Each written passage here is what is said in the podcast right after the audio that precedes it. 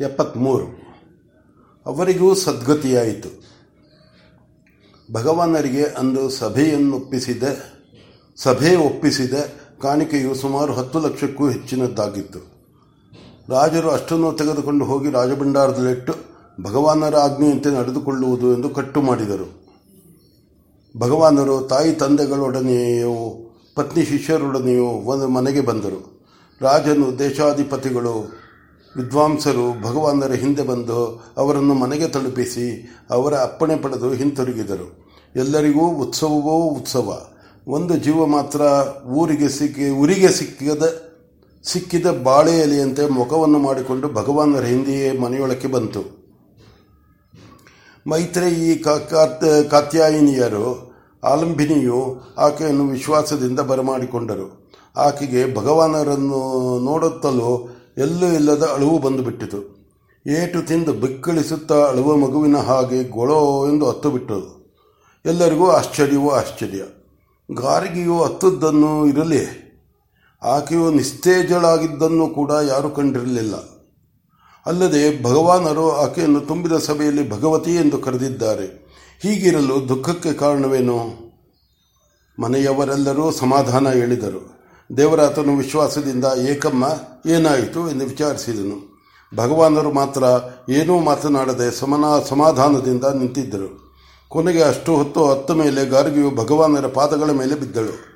ಅಳುವಿನ ನಡೆನಡುವೆಯೋ ಏನೋ ಹೇಳು ಹೋಗುವಳು, ಹಾಗೆಯೇ ಇನ್ನೂ ಅಷ್ಟು ಹೊತ್ತಾಯಿತು.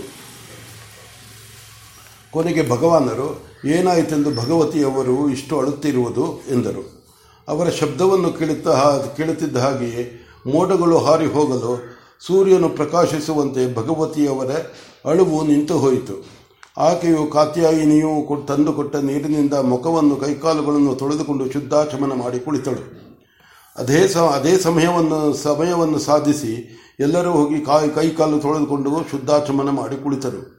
ದೇವರಾತನು ಆಸನದಲ್ಲಿ ಕುಳಿತುಕೊಂಡ ಮೇಲೆ ಭಗವಾನರು ಕುಳಿತುಕೊಂಡು ಭಗವತಿಯವರನ್ನು ವಿಚಾರಿಸಿದರು. ಭಗವತ್, ಭಗವತಿಯವರಿಗೆ ಅಳುವು ನಿಂತಿತ್ತು. ಆದರೆ ಶೋಕದ ಬಿಸಿ ಯಾರಿರಲಿಲ್ಲ. ಆದರೂ ಕೇಳಿದ್ದರು, ಕೇಳಿ, ಆದರೂ ಕೇಳಿದರು, ವಿದಗ್ಧರ ಗತಿ ಏನಾಯಿತು? ಭಗವಾನರು ನಿಟ್ಟಿಸಿರು ಬಿಟ್ಟು ಹೇಳಿದರು, ಅವರು ವೇದಿಕೆಯ ಮೇಲೆ ಬಂದಾಗ ನಾನು ತೋರಿಸಿದ ಗೌರವವನ್ನು ಅವರು, ಅವರನ್ನು ಕಂಡು ನಾನು ಹೆದರಿ ಹೀಗೆ ಮಾಡುತ್ತಿದ್ದೇನೆಂದುಕೊಂಡರು. ಆಗಲೇ ಆದಿತ್ಯವಾಯು ಅಗ್ನಿಗಳು ಕೋಪಗೊಂಡರು. ಆಗ ನಾನು ತಡೆದೆ. ಅನಂತರ ಅವರು ದೇವತೆಗಳ ವಿಚಾರವನ್ನೇ ಎತ್ತಿದರು. ನಾವು ಕಣ್ಣಿಗೆ ಕಾಣುವುದಿಲ್ಲವೆಂಬ ಕಾರಣದಿಂದ ದೇವತೆಗಳು ಇಲ್ಲ ಎಂದುಕೊಳ್ಳುತ್ತೇವೆ ಭಗವತಿ. ಆದರೆ ಅವರು ಪರೋಕ್ಷ ಪ್ರಿಯರು. ಕಾಣದ ಕೈಯಾಗಿ ಇದ್ದುಕೊಂಡು ಎಲ್ಲ ಕೆಲಸಗಳನ್ನು ಮಾಡಿಸುವವರು ಅವರು.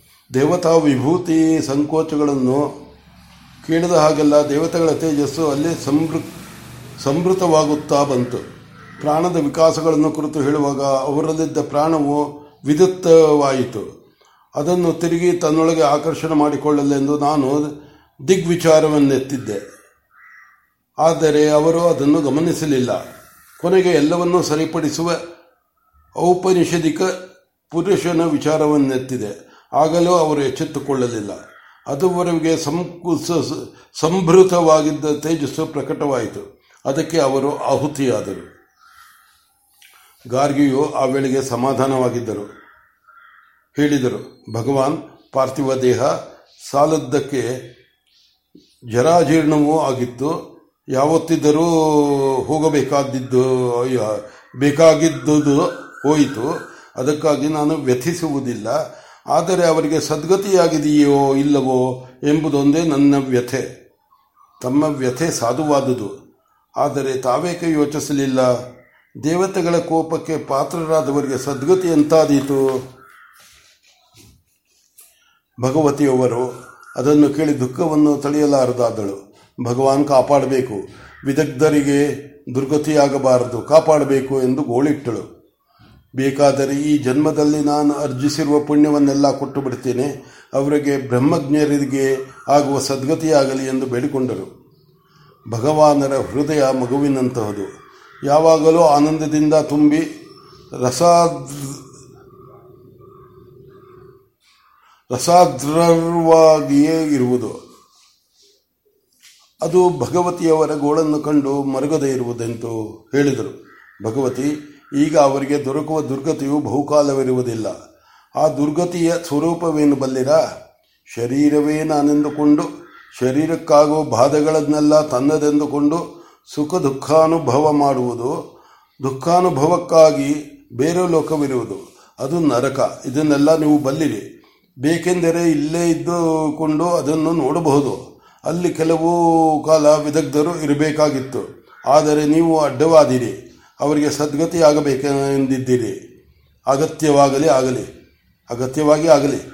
ಆತ್ಮ ಒಂದೇ ಎನ್ನುವುದಾದರೆ ನಾವು ಅದನ್ನು ಬಲ್ಲವರಾದರೆ ನಮ್ಮ ಆತ್ಮಕ್ಕೆ ಆತ್ಮವೇ ಅದ್ ಆದ ವಿದಗ್ಧರ ಆತ್ಮವೇಕೆ ಇಲ್ಲದ ಭ್ರಾಂತಿಗೆ ಸಂದು ಒದ್ದಾಡಬೇಕು. ಬ್ರಹ್ಮಲೋಕವು ಸದಾ ಆತ್ಮದರ್ಶನವಾಗುವ ಲೋಕವು. ಅಲ್ಲಿಗೆ ಹೋಗುವರು, ಅಲ್ಲಿಯೇ ಶಾಶ್ವತವಾಗಿ ಆತ್ಮದರ್ಶನದಿಂದ ಬ್ರಹ್ಮಾನಂದವನ್ನು ಪಡೆಯುತ್ತಾ ಇದ್ದು ಬಿಡುವರು ಕೊನೆಗೆ ಬ್ರಹ್ಮನಲ್ಲಿ ಅಪ್ಯಾಯವಾಗಿ ಬ್ರಹ್ಮವನ್ನು ಪಡೆಯುವರು. ಇಷ್ಟಾದರೆ ಸಾಕೆ? ಭಗವತಿಯು ಭಗವಾನರ ವಚನಗಳನ್ನು ಕೇಳಿದಳು. ಆಕೆಗೆ ಸಂತೋಷವಾಯಿತು. ವಿದಗ್ಧರಿಗೆ ನರಕವಾಸವು ತಪ್ಪಿ ಶಾಶ್ವತವಾದ ಬ್ರಹ್ಮಲೋಕವು ಸಿಕ್ಕಿತಲ್ಲ ಎಂಬ ಸಂತೋಷದಿಂದ ಭಗವಾನರಿಗೆ ನಮಸ್ಕಾರ ಮಾಡಿ, ಅಷ್ಟಾದರೆ ಸಾಕು. ಅವರು ನಮ್ಮ ಗುರುಗಳು, ಅದಕ್ಕಾಗಿ ಇಷ್ಟು ಚಂಡಿಸಿದೆ, ಕ್ಷಮಿಸಬೇಕು ಎಂದನು ಎಂದರು. ಭಗವಾನರು ನಕ್ಕು, ಈ ತೆರೆದ ಚರ್ಚೆ ನಮಗೆ ಬೇಡವಾದದ್ದಲ್ಲ, ಎಂದರು. ಭಾರವಾದ ಹೃದಯದಿಂದ ಸಂಕಟಪಡುತ್ತಾ ಬಂದ ಭಗವತಿಯವರು ಲಘುವಾದ ಹೃದಯದಿಂದ ಹೊರಟರು. ಭಗವಾನರು ಅವರನ್ನು ತಳೆದು ವರವನ್ನು ಕೇಳಿ ಪಡೆದುಕೊಂಡವರು ಪ್ರತಿಯಾಗಿ ಒಂದು ವರವನ್ನು ಕೊಟ್ಟು ತಾನೇ ಹೋಗಬೇಕು ಎಂದರು.